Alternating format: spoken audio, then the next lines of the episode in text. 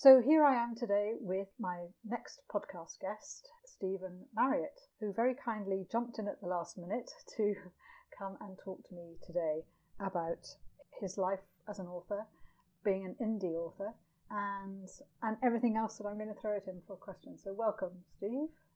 Thanks, and it wasn't too much trouble to jump in at the last minute. I'll admit to everybody, seeing as I share the same house as you. I was around when you asked me. You just had to move from the study to the living room, and we've got a glass of wine, so it's all very civilised. This is the Travelling Through podcast. I'm your host, Emma, and today's guest is Stephen Marriott. I've stayed very close to home, in fact, at home for this interview. Steve is in the process of writing the third book in the Reluctant Pilgrim series, and these are his thoughts on writing, walking, travelling, and life. There's a lot of things that I've never asked you, so this is a huge opportunity for me to learn a little bit more about you. Oh, now you tell me.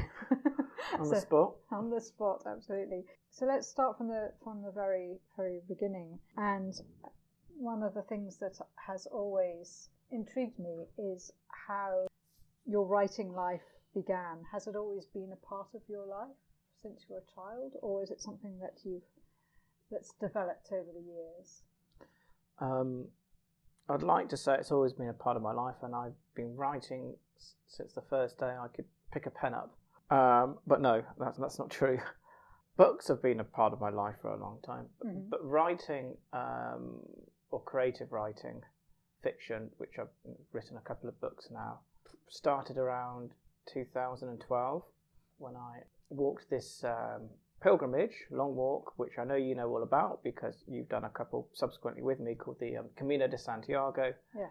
Across northern Spain, and I was going through quite a few life changes prior to that walk, and just set off with a journal, like a lot of people do, journaling. Mm-hmm. And I'd journaled before when I had a sabbatical travelling a few years before that, and kept a blog. And email. Actually, I didn't have a blog then, just emails to people about my travels around South America. But in this instance, by the end of this journey, this 800-kilometre journey across northern Spain, I felt I wanted to share the experience with people, and that turned into a blog, and then subsequently kind of morphed into a fictional story. So yeah, you could say that I found, maybe it was always with me, but certainly the catalyst for writing, mm-hmm. I think, was born on this Camino de Santiago pilgrimage. Okay. But yeah, books have always been a big part of my life. Growing up in the 70s and 80s, there was a lot of American TV shows and things that me and my brothers watched, but I always liked books because my dad was a big reader, so, and some of my friends were as well, so I read a lot of fiction then as a kid.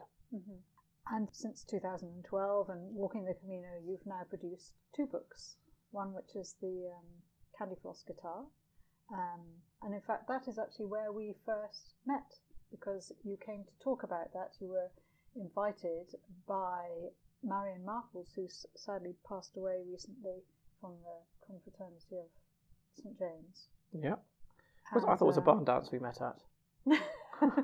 So I'm just emphasising from the West Country. It was a very serious situation for me. Oh, okay. Nothing to do with West Country. Oh, no bar dancers on side are involved. And so you came and you talked about the Candyfloss Guitar. I think that was when it had just literally been independently published by you. And then subsequently you produced a second book, which is Santiago's Guitar a couple of years back. And now you're onto just starting the third book, which I'm not sure whether you will divulge to the podcast listeners the title. But what I wanted to know was this triggered by the lockdown? Because I know a number of people during lockdown, some have had their creative style or creativity provoked, and others have had it quashed. And I wondered whether the lockdown in March and subsequently onwards, has that had an impact on you, and why you've now started the third book at this point? Well, it's part of a series called the Reluctant Pilgrim Series, and I always knew there would be at least three books in the series. So this is obviously the third book, and my mind had already started turning to the third story before this lockdown period. that a lot of us have been experiencing. Obviously, that's kind of passed now, hopefully, March, April, May of this year. And the summer before that, which you know, because you walked it with me, I walked another Camino. There were many different Caminos. I kind of like to think of them as tributaries which go up to the main river, which is called the Camino Frances. So yes, there's different roads to get to Santiago, which is where the end of the Camino de Santiago pilgrimage ends. And what I can reveal is that my character, Diego, who is now a bona fide musician, professional musician, finds himself at a turning point in his life and finds himself on another Camino de Santiago, the Camino Portuguese, which happens to be the second most popular Camino that's walked after the Camino Frances. And so, yeah, so I'd already started doing some research, and you joined me for the first leg of that. Yeah. We did the first half of that, which is the Portuguese part, and we crossed over into Spain in, what was it, Tui? Tui, that's it, Tui. Tui, Tui, yes. And towards the end of this summer, I was going to continue from Tui on the Spanish side up to Santiago, but that wasn't possible this year for obvious reasons. Some of mine had started to turn there with the research. I guess I think I was probably going to start the book after doing that. Right. But obviously finding myself at home more in March, April. Well, it wasn't really till middle of April that I actually got going with the book. I mean, I was nursemaid to you for a little while. You were for a while. Yeah. But then when I had some space to get going with that, I did. And so it probably accelerated me doing that and turned my mind to it. But I think there was two parts to your question, as in how did it affect it? Did you ask me? I wondered how the lockdown, how it affected you, and also with your creative thinking, whether it had an impact in a positive way or well, creative thinking wise, it didn't help me. I found there was too much noise, too much distractions. This virus was new. Everyone was curious to find out how dangerous it was. There was daily news briefings from 10 Downing Street, which I think I got a bit addicted to, like a lot of people, I think. So I think early on, there was a lot of distraction when I tried to write. And I've also got a part-time day job in my old world of investment and finance, which I'm sort of balancing as well. So I think there were a number of different things. And obviously the financial world has been impacted, like the rest of the world has been impacted in so many ways. So I kind of plugged on day by day writing, but I think I was, maybe we'll come on to this later when we talk more about writing, but I think, at least I find, I need to be in the right place to write. I need to try and get myself back into that world, and that's about having the space, the distance, and which helps the mindset, I think, to do that. And I think there was too much noise. Right. So I did put pen to paper or words down on my laptop. But however, it was a hard trudge. It was a hard slog. But I know you're getting there, and I think the most important thing is just to try and get something on paper. And you can always polish and develop your thoughts as you go along. So it's interesting because I've never been afraid of the virus from day one. But my mental state, I think, that's something that's worried me more, and the mental state of the people around me. I'm sane, I promise. Well, you can probably say if I remained sane or not during that period. We both had moments of insanity, I think. I think so, yeah. Definitely. Okay, so you mentioned you read quite a bit in your childhood, and I wonder whether some of the books that you read, did they influence you to write at all, or helped you with your style? I guess undoubtedly my favourite books have influenced me in probably the way I write. It's because I guess if anything, if you like a certain style of writing, you tend to read more of it. As an adult, because I love travel and place and culture, I read a lot of Hemingway, and his writing is quite sparse. You know, they talk about the iceberg approach to his writing. You don't see much on top above the surface, but the sparse words or the simplicity says so much underneath the surface, like an iceberg. Yeah, The Old Man and the Sea also comes to mind as being a very small book, and yet has a very big impact. And that's a favourite of mine of his. I guess one that does stick out in my mind is more of a sort of a personal journal of his, which is what is it called? A movable feast, set during a unique period of time in the sort of 20s, 30s Paris. And that was a man trying to make a living as a writer early on in his life. And I think, again, because that's set in a place. But I guess going back to being when I was younger, obviously I was unaware that there were, that maybe books were having an influence on me. But now I think about it, and you've asked me the question, I think I always liked books which had a journey or a kind of quest in it. Mm-hmm. So the Narnia books, I devoured.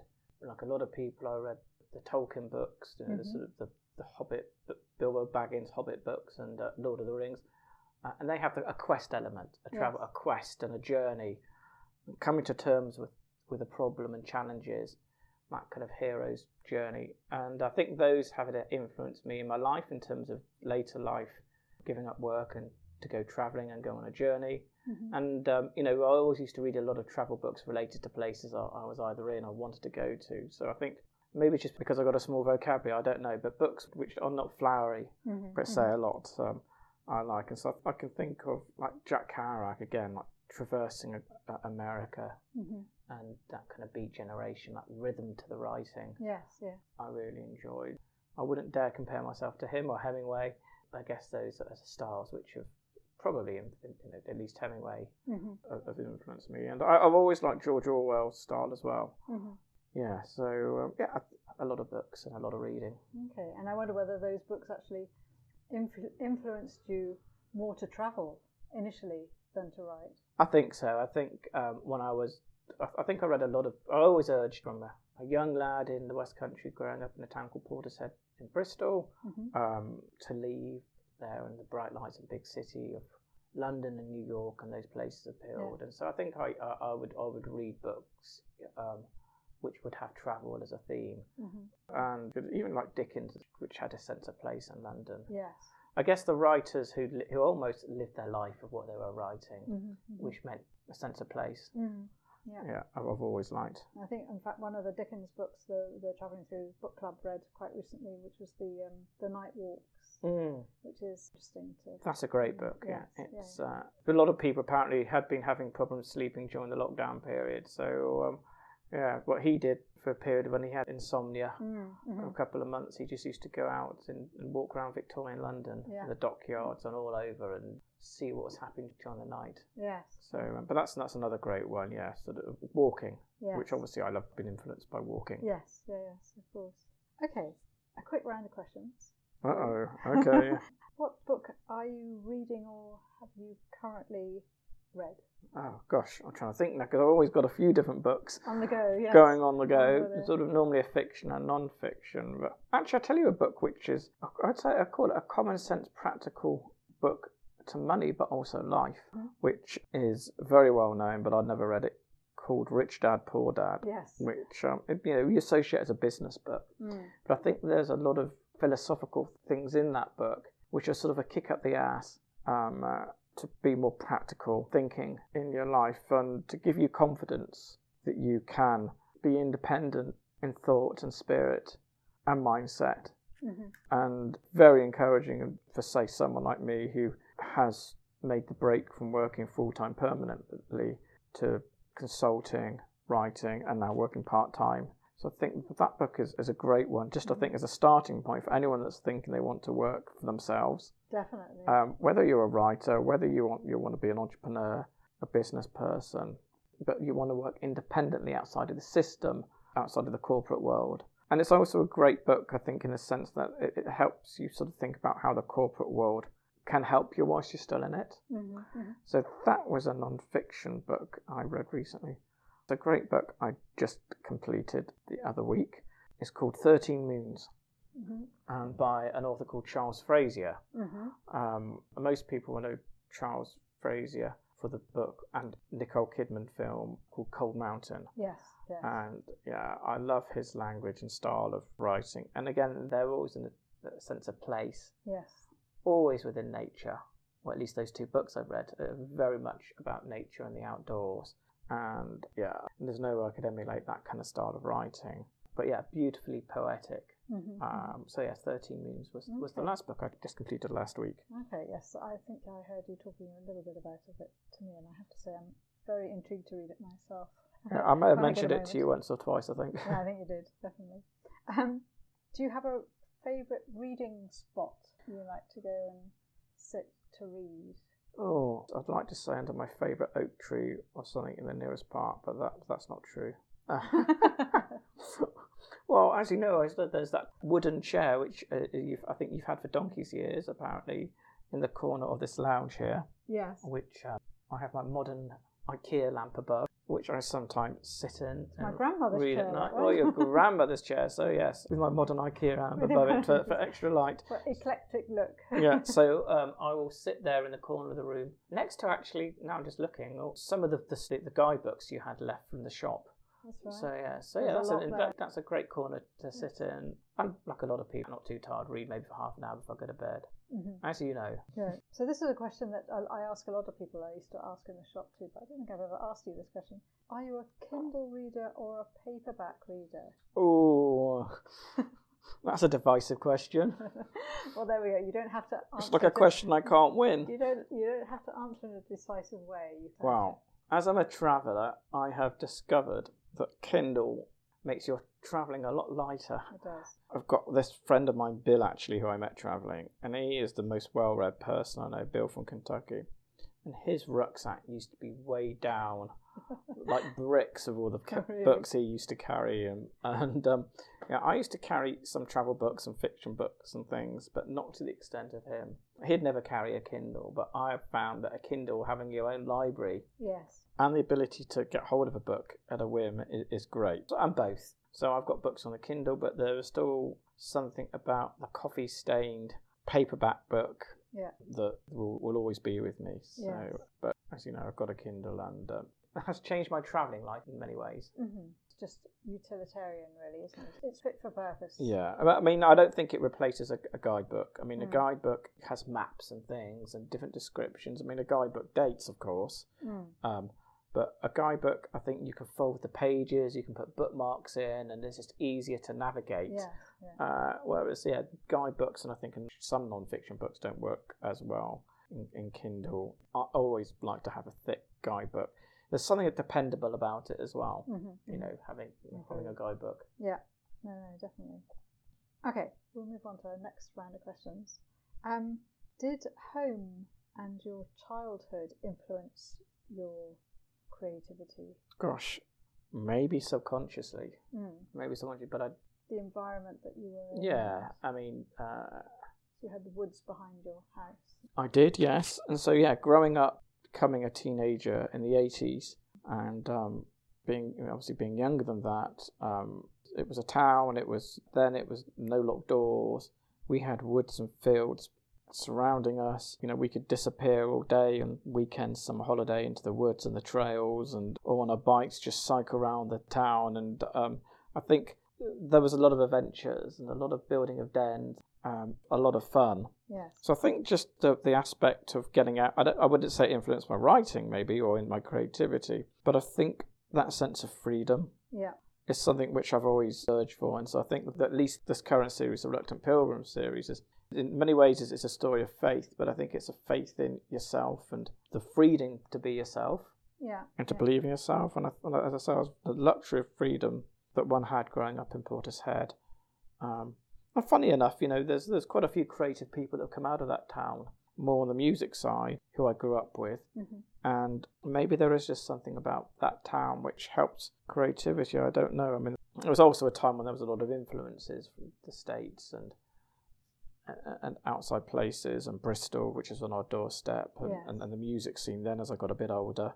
But I mean, I was actively writing then. It was just like most kids, you know, you did your art classes, you wrote stories in school. Mm-hmm. But maybe in terms of imagination, because we all had a lot of fun. Yeah. You know, it was typical growing up, small town. Everybody generally knew everyone, and there was rivalries, there were fights, there were, as I say, adventures in the woods, there were bike rides, and there was posses and gangs of different boys and girls, and. Everybody had brothers and sisters and knew each other, and kind of just being a little bit what we thought on our minds a bit dangerous, drinking underage and all these things on the beach parties and in the fields and things. So yeah, I think it was an environment where you got to play. Yeah. And I think maybe something as adults we forget, to get your creativity, you need to play, you need to experiment, not be frightened of trying something. And that's something I need to constantly remind myself with, maybe with a storyline or an idea. It's just to play around and don't try and force it. It's, when you're kids, you don't force things, you play. Yeah. And you don't set deadlines. And that's something, actually, deadlines in the world of indie writing. A lot of authors have been very successful at churning books out within series, and that works for them. I've tried that, and I think it only works within a certain kind of genre, such as thrillers or sci-fi and romance, perhaps, and more general literary fiction, you might say, with a sort of travel theme. That doesn't work for me, and every time I try to rush it, the words don't work. Yeah. So, yeah, I guess, well, you've made me think now, and I hadn't been aware of it, but the freedom to play, I think, you need to bring into writing, and whatever creative pursuit it is, you've got to play. Yeah. And foster that creativity. Nice answer. So your connection to the Camino de Santiago is clearly strong within you, but has travelling been the catalyst to release this writing creativity, do you think? Do you think with walking, I know you had a change, your life changed quite considerably at one point, but you have talked to me that you've written a couple of films, and you just mentioned that you wrote a diary. You make me sound like some kind of Hollywood scriptwriter. Admittedly, I haven't read it, but I just wonder, because we're all looking for our creativity, and we're all looking to find what it is that makes us suddenly be able to do something that until that moment is locked. And I wonder with you what that was, or are you still finding it, or does it come in leaps and bounds? Or I think it's still evolving. I'm still learning, and probably will always learn to an extent. But yes, the Camino de Santiago did bring out something in me, and I think every day when you're walking, generally amongst nature, on average 25 kilometres a day for just over a month. You can't help, I think, start to slow down and notice things. Yeah. I mean, it sounds a little bit trite, but yeah, you do. Well, I hugged a tree or two. I looked round. I looked round and kind of took the time just to look at the hills where I just traversed and come from, or the valleys below, and look at the flowing water and nature and flowers, and you take the time to see the villages you pass through. And they want to engage with you, so you engage with local people sometimes, as well as the walkers and different people from different nationalities you meet on the way. So I think having the time out from what was a corporate world before to allow myself to digest what was around me and look around and stop and kind of slow down, like I think some people have been doing whilst they've been forced to work from home, and just going out for exercise into the shops and things in the earlier period of this sort of lockdown social distancing thing. And for the first time in London ever, going to my local parks, I noticed the cherry blossom. I don't think I've ever noticed that before. Really? Maybe I'd never been in the park at the right time. It's a fleeting moment. Yeah. And seeing the fleeting moments, I think we miss in our busy, hectic lives.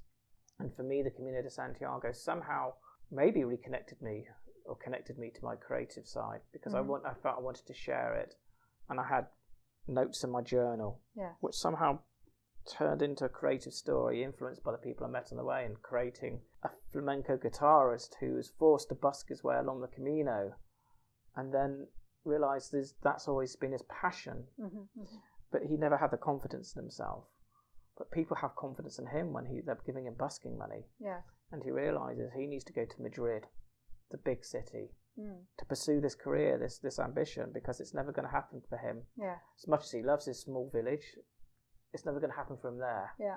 I noticed buskers. You notice all sorts of people walking the Camino for all sorts of reasons that walking it, not just religious reasons, cultural reasons, a bucket list type thing, getting over a divorce, coming to terms with terminal illness, and you listen you use your senses. I think sometimes we forget to use our senses. So does that answer the question? Well, yes, what was the question again? No, I think it does. But actually, it leads me to ask you another question regarding Diego. Has Diego evolved out of the meeting of lots of different people and a character was formed as a result of that? Or did you see his character in one or two people on the way? I think he's a mixture, although I did see him maybe in a couple of buskers.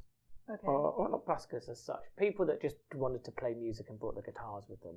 Okay. And so, it's like a lot of people, I started the Camino on my own, but you don't really start it on your own. Within a couple of days, everybody's like that. Solo walkers are in the same boat. And so it's very easy to hook up and meet people, and it's a community on the way. It's a moving community, a flowing community, walking to Santiago. And because it's a community, there's music with the people that brought the guitars, whether it's in the albergues, as they call them, which is the pilgrim hostels, maybe in a cafe at lunchtime or something, or in the square of Santiago when you arrive. Right. So I think I was influenced by a couple of people that brought their guitars. There were some people busking, but I guess it's a combination of characters, influenced by myself on that journey. And I think I'm learning that every character that a writer writes, there's an element of them within that character or within the story.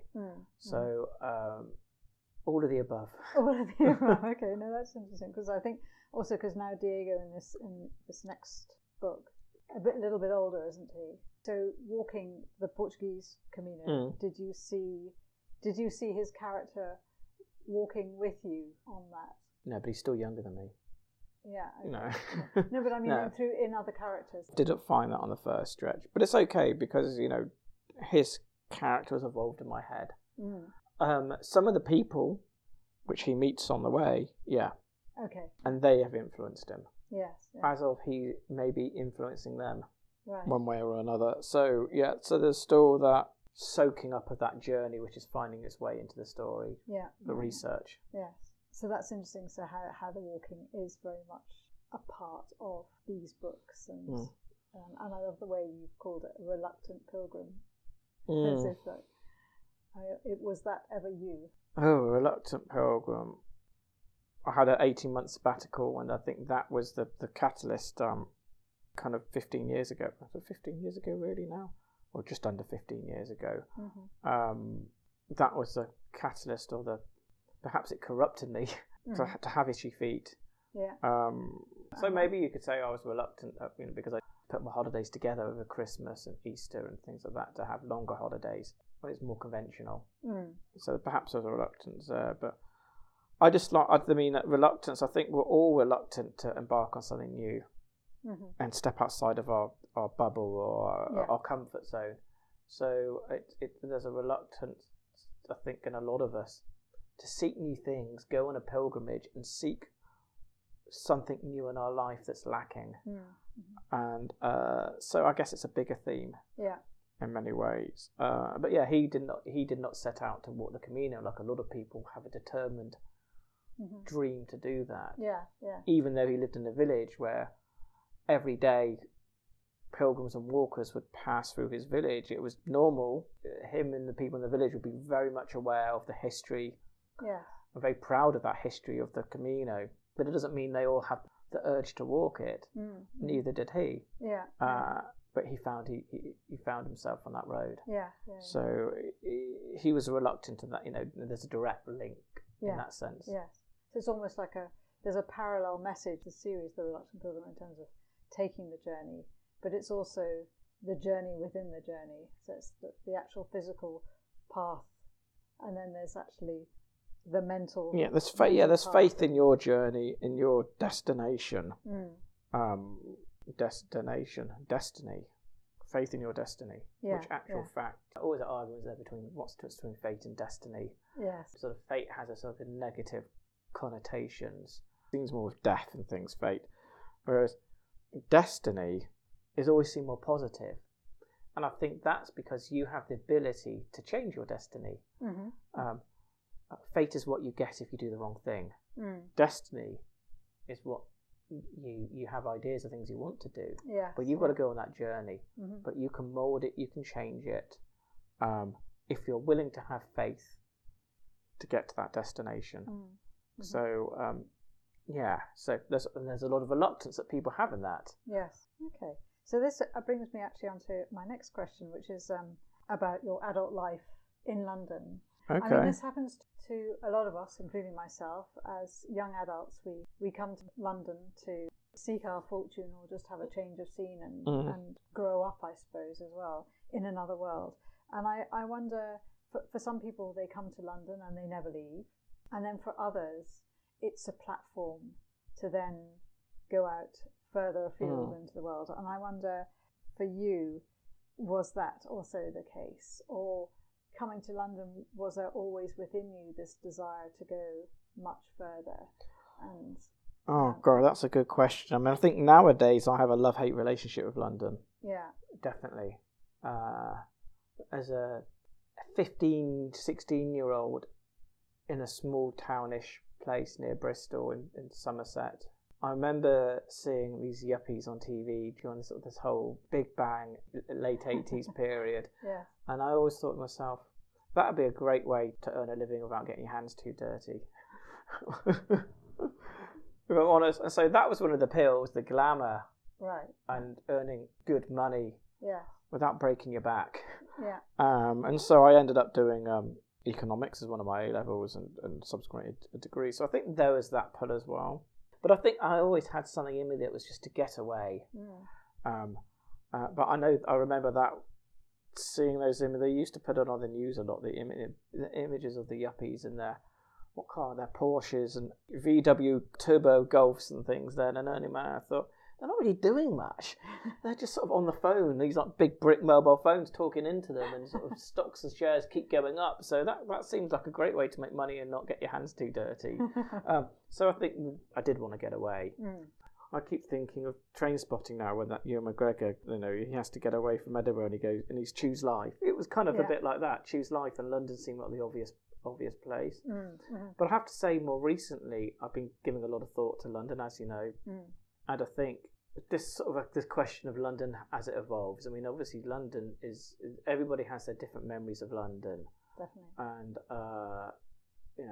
talking of Dickens wandering around London, that Victorian London will never come back. No. Like Covent Garden Market, when it was a fruit and vegetable market, and a more now it's a place which is for tourists. Mm.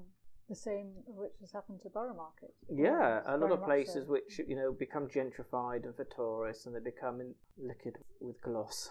But I remember my granddad also said, he used to be a mushroom executive for Heinz, and he used to come up to London and sell mushrooms to Sainsbury's and go up to Marks and Spencer's head office, which I think he said used to be near Covent Garden. It subsequently moved, I think, to Holborn or something. But he also used to sell to the market stall. So he used to go from a market stall, and the big market stalls there, to M&S's head office to negotiate the latest prices for their punnets of mushrooms. Yeah, yeah. And so that was a certain era, a certain thing. And when I came up to London, I started coming up actually with work and friends before I even had a job in London in 2000. Mm-hmm. And so I used to come up at least from the mid-90s. And then I still remember these little pockets of bars, and basement bars especially, round Covent Garden there, kind of loud rock bars and stuff, but in the basement and things, and they were very raw, and and places round just off Covent Garden, and places round Chinatown and Soho, and they had a kind of a vibe to an energy. You go there now, and it's mainly chains and themes, and it's about going to the cool place, and there's not this sort of kind of grungy sort of rawness to it now. And we look at the South Bank, and so the South Bank just started to change when I moved there, with the opening of the Tate, the Millennium Bridge. But I lived there, as you know, for 10 years, and there was one Starbucks. Then when I first moved there, then the Starbucks effect happened, and there was probably half a dozen within the space of 3 or 4 years. Yeah. So I look back, and during this period of where we've sort of been not that we can go to the centre now and things, but nobody's there in the centre because there's no office workers generally in the centre, and so I've gone in and it feels bleak. This is a very specific. And there are some great places still. Don't get me wrong. Some of the Chinese restaurants haven't changed in Chinatown. There's Zedel, which we love, and that that's a piece of history there. There's a place, and I'm going to say the name, so I don't want to spoil it too much, but in Leicester Square, you go down the steps into a basement bar, and that has been there since it's cheese and wine basically, like a little boulangerie underground. Most people don't even know it's there. No. There's some great things. I love the fact that a lot of the pubs in the Waterloo one area, which we're very familiar with, seem to have hooked up with Thai families, and there's the Thai food with like an old Irish pub we love on Waterloo. And so there are some great things, but I do feel like the corporates have got into London in a big way now. Although who knows? I mean, there is so much change happening, and obviously technology being accelerated to the extent that that people will have a lot more of a balance working from home now, and the offices, it could change again. Yeah, I just don't know, but it feels like that place actually had the way you introduced it. When I came up to London, end of the 90s, the millennium, there was a real energy. You did feel like you could be anything, you could try anything. And I don't know, it's maybe because I'm not able to look beyond, and I look at within the microcosm of where we are right in this moment. But that energy is being sucked out of London. And of course, the social distancing and the lockdown. And I have to say, our Mayor of London being so forthright and thinking lockdowns are the answer and not coming up with solutions of how we get people back into the centre. If they don't do something quick, I fear that London, the London we all loved, with all those opportunities, will be lost forever. And I don't have that sense of people being there who have the vitality and the energy and the vision to find solutions to get it going again. So as I say, it might just be a moment in time, but as I said, I have a love-hate relationship. You probably ask me this in a year's time and I'll say something completely different, but at the moment it feels like it's a ghost town for obvious reasons. I have seen in the years the way that, like, but as I said, when I went to Borough Market, I think a small part of it still might be a night wholesale market. Now, you used to walk past the market porter when I used to go on the way to work at like sort of 7:30 in the morning, and you'd see the workers who had been on the night shift in the wholesale market in there having a drink. Yeah, obviously not going to see that now. No. Well, was that there before the lockdown social distancing virus thing? I don't know, because I don't live in the area now, but I mean, there was still that local businesses happening there. And obviously, we're seeing that in all over the place, lots of places, which we're going to do. So I have to say that, look, everywhere evolves. There are other places in the world. Sure. And I think as a person, you have to be flexible. That's true. I mean, I think in some ways it's a cycle. There's a cycle where people weren't in London, and then a lot of people have come to London. And this is very much a cycle of where people are triggered by the virus and lockdowns, have moved away and then realised the worth of not being in the centre of London, of not travelling big distances, of not being around lots of people, and enjoying a sense of more space. And I think it's maybe more recreation that we all have, more time to travel, that people are questioning what is important. So, I think so, and especially people with family and children. That makes obvious sense, but it's always been a myth, I think, that there's no community in the centre of London, and there is. We know that from Waterloo, from the shop, and when I lived on the Bankside in the City of London, Corporation block of flats, my God, there was community there. Yeah, and that is still there. Not that I've been in the centre, living there for a year or so now. So I think that's there, but harder for them. I think, with it being so quiet and reliance for a lot of people who need business and need tourists. So that's interesting, kind of dilemma in a way. There's still a lot of working class people that live in the centre of London. They need those jobs. Key workers. They need the jobs of key workers, definitely. Okay, next round of questions, just a quick round to lighten things up again. Oh good, sorry, I got a bit serious there. Better drink some more wine, love, didn't I? Where is this wine from, by the way?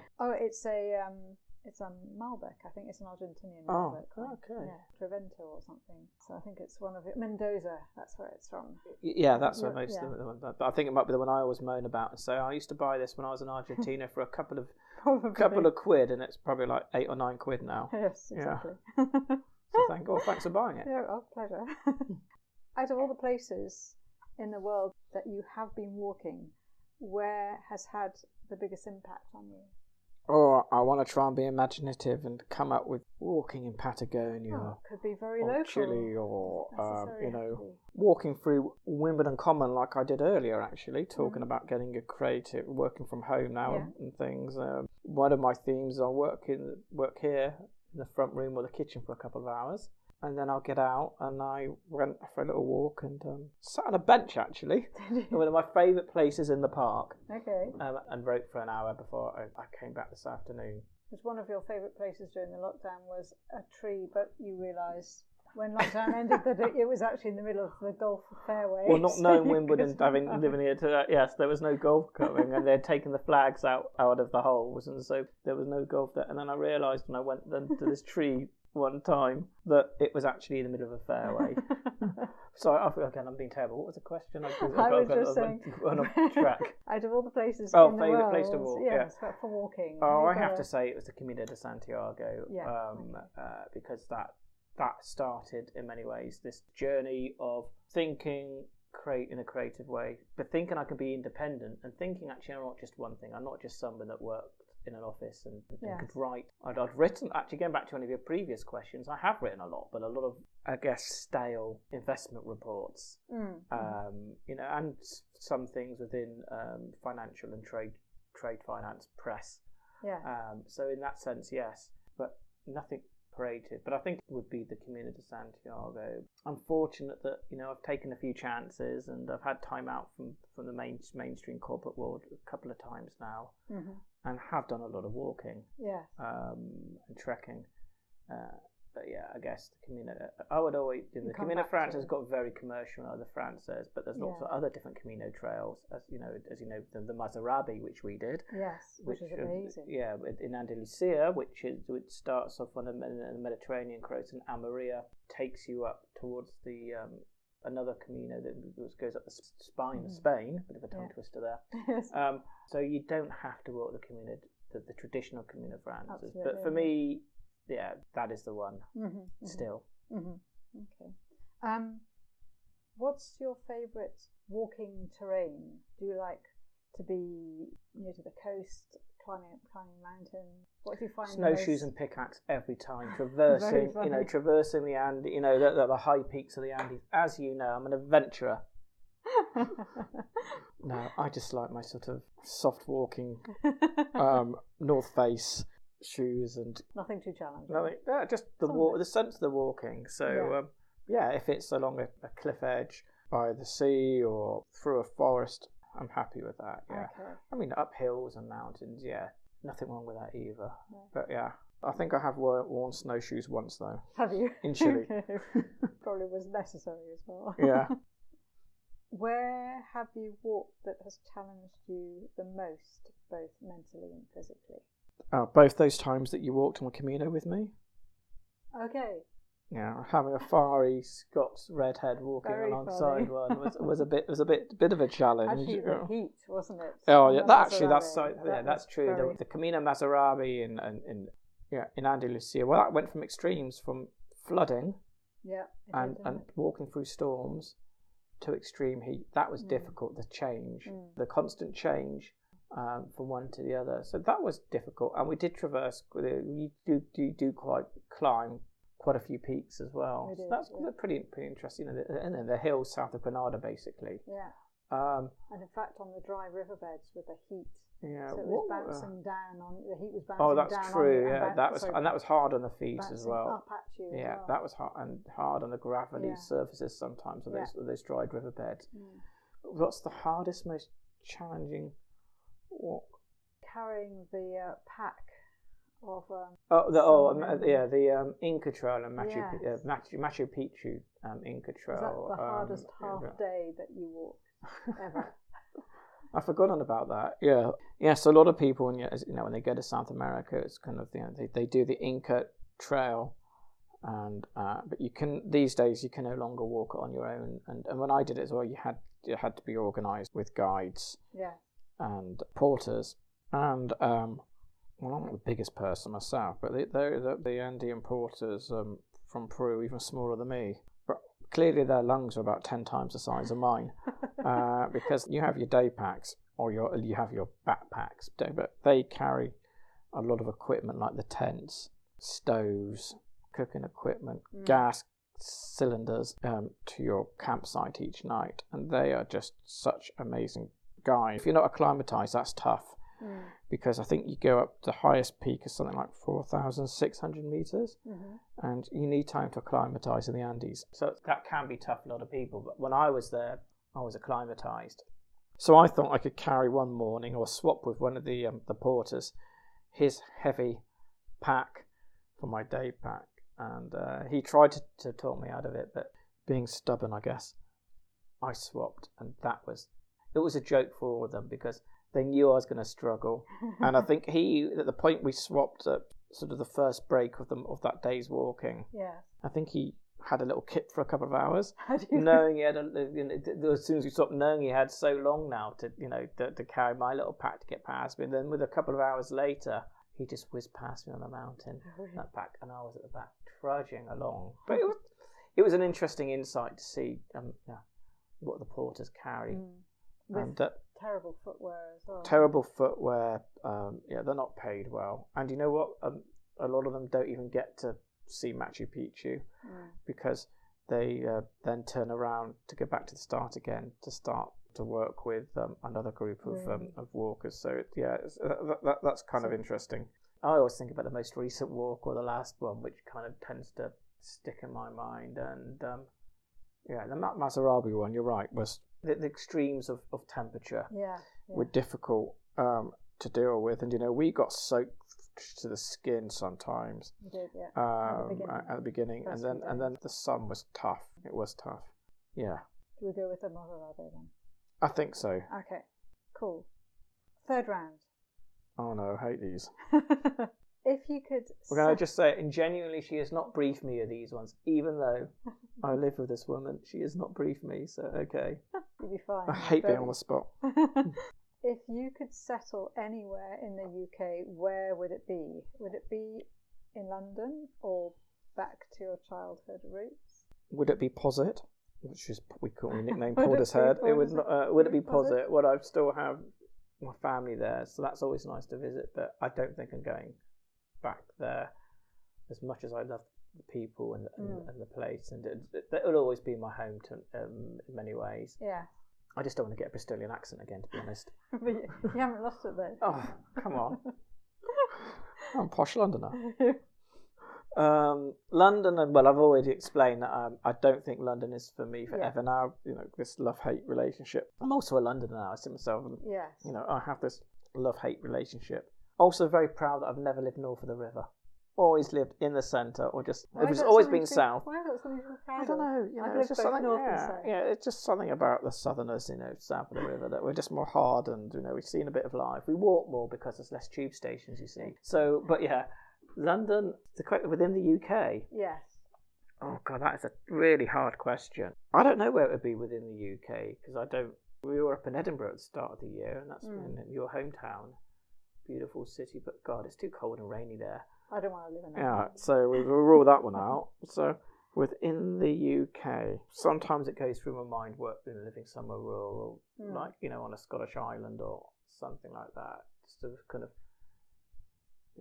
having that sort of solitude and peace, but I think I would miss people. So the perfect place for me is having some space and distance, but when you want to have community, yes, it's there. Okay. And I think I miss community. So I don't know where that place is. Yeah, but God, yeah, I mean, I should know. You can. Maybe it's just a question of just continuing the search. I think so. I think you can't force it. No. Yeah, you just have to. Be open-minded and put yourself out there, and you'll know. But yeah, there's a lot of places, as you can see, I'm fond of, but also I'm ready for somewhere else. Okay, well then, how about this question? Oh, that's my link. Well, clearly, this is the link. If you could live anywhere in the world, where would it be? Okay, wow. Let's see if I can come up with someone that surprises you that we've never talked about. Yeah, freak you out. I'm bracing. Do you know myself. What comes across my mind sometimes, and I don't think you know this, or maybe you do because you were. Most people work me out. I'm a pretty simple man. United States sometimes. Really. For all the craziness there, yeah. For all of what's going on, Europe's pretty crazy as well. Everywhere's crazy. Mm. The politics are extreme, an extreme version in the States right now. I think there's something about the books I've read, and there's still that freedom there. Yeah, the freedom of the individual within America, the freedom, the American spirit, the pioneer attitude is still there. Yeah, and I think. There's a lot of things I can look to our politics here, where I didn't think that they would be so extreme here with lockdown and what they've done in their response to the virus here. In America, obviously, there's a federal, but there's also a state level approach there. But I think something within the American Constitution has a lot more protection in terms of liberal rights than we have here, although you wouldn't believe it because of the media and things. So there is something, that pioneer instinct and the American Constitution in terms of individual rights, which attract me to the United States. Okay. And now you're going to get a lot of experts come out and say, well, you don't know what you're talking about. Look what the various presidents from the Bush-Reagan era did and stuff like that. But the Constitution is law, and there is freedom within that, if you want to push it. Mm. But I think also America is so varied. Yes, the state, the landscape is so varied, and you can't judge a country by its presidents. It's its people. And I've always been so welcomed when I've been there, and there's so much to see. True. So many national parks I want to see. Yeah, and I think that would be a great place to take the time to explore different parts of California. I think that's a really great mindset within California in terms of optimism, even with challenging times like raging forest fires, social distancing, lockdowns. There's a massive entrepreneurial spirit there that wants to be positive and face adversity, and I find that appealing. The landscape again in California, the coastline's beautiful. Whether it's practical to do that, whether one would even be allowed to get a visa to live there, that's another thing. If you're not sponsored by a company or something. Sure. But the diversity of people, place and attitude is quite interesting. Mm-hmm. That's something that's crossed my mind. But in terms of where would I live? I don't know. As you know, Mexico is, I have a love affair with Latin America. Yes. Yeah. And, I've spent a lot of time in Colombia, Argentina, and I've travelled the continent, travelled for 18 months, and South America in the main. And I think Mexico, again, it's a fast-growing, emerging market, but I still think it's raw. Yes. It's raw, and that's something that attracts that it's not institutionalised like old Europe. Mm-hmm, mm-hmm. So there's opportunities there. Okay. Yes, it's got its crime scene, drug scene. It's still, I think, raw, and there's opportunity there and open-mindedness, which is attractive, I think. Spain, as you know, I love, and we've considered Spain, actually, haven't we? Mm. We wanted to get out to Spain, but we weren't able to because of the restrictions in the summer. But I don't know. Spain. I can see a few road trips coming up here to work it all out. You're invited. Okay. Well, thank you. So, Spain, I don't know. I think a lot about the old world and the new world now, and the way that, how do I put it? Socialism has become very pious, without going into detail. I think there's a lot of socialism we see, or as an ex-colleague of mine used to say in the UK, call them Guardian readers. We used to say it was venom. But I kind of, I used to read The Guardian myself. I used to read a lot of dissent from the right side of the press and the left wing. Yeah. But I find something like The Guardian and some of the press on the social side very pious now, not open to debate, whether you agree or not. And I think about that as some of the old world, like actually Spain and the UK. So my feelings are a little bit blurred by that. By this lack of openness for debate. Yeah, at the moment you can't get away from, we've been in Sweden recently, and what is the best way to respond to a new virus? My view is, as you know, is that in the majority of people the virus is mild, and it is dangerous for a smaller minority. And so in my mind is you have to live with it, you have to find a way to live with it. But nobody wants to have a debate about that. The pious Guardian readers, socialist side, they don't want to have a debate about that. It's just, it's social distancing, it's lockdown, but not having the debate about, well, how do we live with this? Mm-hmm. And I worry about that with the extreme of lockdowns, especially in Spain. And I'm not saying at the start, when something was new, that you had to consider what do we do to protect ourselves. Yeah. But the harshness of the lockdown in places like Spain, I thought you'd never lock down the Spanish. Yeah. They're too social. They're too partisan. They're too social. So I don't know. It's something which is being reviewed in my mind. Yeah.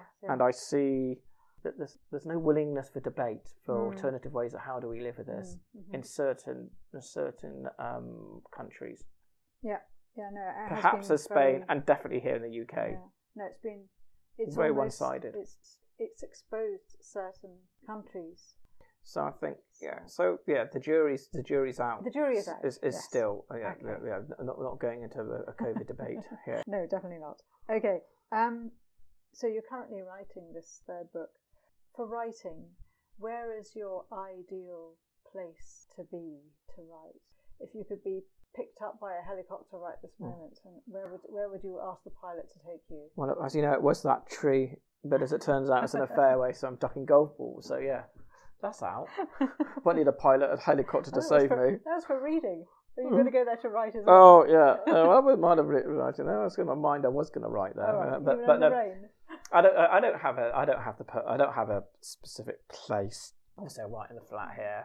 Have the study. We alternate between the rooms depending on what each of us are doing. But what I would say in a general response to that question is that I found, at least for me, you need the space, which means cutting yourself off from others and not having distractions. So when I've written in the past, the last two books, the first book, I was lucky enough to be on the lakes.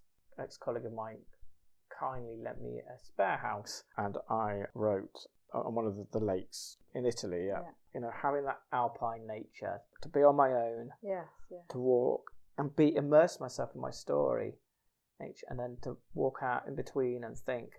And I've always found that works well for me, and I took myself off to Spain for the second book, for part of that, in a little seaside, quiet village. Again, I don't like giving them all away, the names of the places, but it's in the Cabo de Gato, which is the only desert area in Europe, so near Almeria, the biggest city there, and I found a little village there which I just put myself for 3 weeks and wrote. Just me. Actually, you visited for a couple of weekends. I did, yeah. For a few days. It was beautiful. Yeah, very nice, very simple life there for many people. And so, again, I was able to walk along the rugged coastline there, met some interesting people, as you do when you're on your own. Yeah. So I like that, but I think it's a bit more challenging now, but I work in one of the rooms. This morning I worked in the front room here, pulled the blind down for a few hours, and then I got into the park, which is, we're lucky to have Wimbledon Common on our doorstep, and I walked through the woods there and stopped for an egg sandwich and a coffee at the local cafe in the park there, by the windmill cafe, and then I carried on for the woods and found a place in another little park, just off there, and the little space, the autumnal sun there. So that was nice just to write there. But I think one needs to create the space. Yeah. And then the other thing I think is, once you create that space, is don't make excuses. You've got this space. Do not make excuses. And I do this all the time, so I'm a hypocrite. But just try to get something on a paper. You've created the space. You're forfeiting something else that you could be doing. I mean, I work part-time now, so I've forfeited income in a way. So you just don't make the excuses once you've created that space, and just try to get something on a paper. We're on to our final question. Okay. Which is, what would be the one piece of advice you would give someone starting out as a writer? Gosh, I still feel like I'm still, I'm a new writer, newish writer. So, am I even worthy of to give advice to how to someone? someone to write. What has worked for you then? What are the things that you perhaps you've tried and have worked rather than things that haven't worked? Yeah, here's a bit of advice. Take criticism. Mm-hmm. Constructive criticism. Cool. Yeah. And be prepared to share your first drafts, some of your early work, with trusted friends. Mm. Trusted friends who won't pat you on the back and say well done, but friends which you know are well read, if you have friends which are well read, and urge them to give you their honest feedback. I've had one or two people like that, and I never want to receive their email back with their opinions and things, but it's always worthwhile. Yeah. I think that's the way you improve, like anything. When you were at school, you handed in essays, you got feedback. Yeah. At university, you need feedback. So I think my advice is, writing is a lonely thing. It's, you're very much in isolation doing it, and you are walking a lonely path many times. This is just a rare opportunity to share and have feedback. So I'd say share your work with as many people as possible, but people you think are valid, and welcome constructive criticism. Yeah. I think that's the advice I'd give. Okay. Share your work and get feedback. Right. Very good piece of advice, definitely. So I hope all you podcast listeners who are would-be writers or are writers already are nodding your head, saying yes, we totally agree with that. And I even shared one of my final drafts with Emma. You did. For some final proofreading and feedback. So if anyone can share their work with a fiery redhead Scot, if I can do it. Well, you'd know I would give you honest criticism. Yeah, you always do, yeah. But look, I've been the one who's been asking all the questions, and I wondered whether there was anything that you wanted me to ask you which I didn't ask. Is there anything I want to share? I guess, I'm still on a journey, and I think what I have learned is that there's a common consensus out there that you have to work out what is it you are, and then you totally focus on that. Mm-hmm. And you work hard at being an expert in that. And I think I've learned that you don't have to pigeonhole yourself as being one thing. I think it's about being independent, and I've been striving for independence. Gave up the corporate world, worked as a consultant, have written a couple of books now. I've gone back a little bit into that world on a part-time basis. But I see myself as an entrepreneur, as a writer, as someone who has an interest in economics in the global world, and there's other things that also make up my character, and I'm open to doing new things, learning. And I think the thing is, if there's something you're interested in, do it, but don't just say I have to be this, I have to be that. Try the different things, and I think I'm realising I'm a mixture of a few different things. I actually think I'm quite a good networker, I'm starting to realise, and that I'm somebody who has a few different skills, but I can bring together people who have better skills in that area and help them to share these things. For me, it's realising there's a few different sides to me and just working on them each and every day, depending on what your priority is. Yeah, giving all sides of your character a chance to shine and develop. Really. So yes, what would I say? To summarise that long-winded answer, don't be frightened to be a jack of all trades. Yeah. Yes, definitely. Not too many trades, but a few trades. Yes, because if you've got them, then life, as we all know at the moment, can quickly change and evolve just like that. So having a few skills and different facets, strings to your bow, I think in a time of flux and change is an asset. Mm-hmm. Thank you. So in the show notes, we will give your website, which is stephenrmarriott.com. Is that right? Yeah, Stephen with a PH, R with an R. R with an R. Marriott, like the hotel. Yes. MARRIOT. So StephenRMarriott.com is probably the best place to learn more about me and my books. Mm-hmm. As I'm losing my voice here. And the wine has gone. And you send out a newsletter as and when it's not at all. No, I'm not. You can sign up for my newsletter there to find out about my books and offers and things. Not so busy on social media these days, but Instagram, I share travel photos and various things. So Stephen R. Marriott as well. On That's Instagram. Where if people want to buy your book or have a look, they are on the website, and you can buy them Kindle version, e-book all the places. All the Amazon, the books are available. I know if you prefer paperbacks and you're in the States, Barnes and Noble, you can order at Waterstones online. all the normal places. Thanks for the promo. Oh, no problem. That's what this podcast is all about. Thank you very much for stepping in at the last minute and being my podcast guest for this week. It's been a pleasure talking to you today on subjects that we don't normally talk about when we're in our leisure time. No, I don't know what we're going to talk about over dinner tonight. We've exhausted everything for the next couple of months. Well, I'm sure we'll find something. I've got plenty of things to talk about now, so you can just listen. All right, okay, yeah. All right, well, thanks so much. And to all you podcast listeners out there, I hope you've enjoyed this podcast and you've got some good takeaways from the show. As always, please do share with your friends. Please do subscribe. And please give us a rating if you can. And you can find me on travellingthrough.co.uk. And we look forward to seeing you next time. Have a good week. Take care and thanks for listening. Ciao. Bye.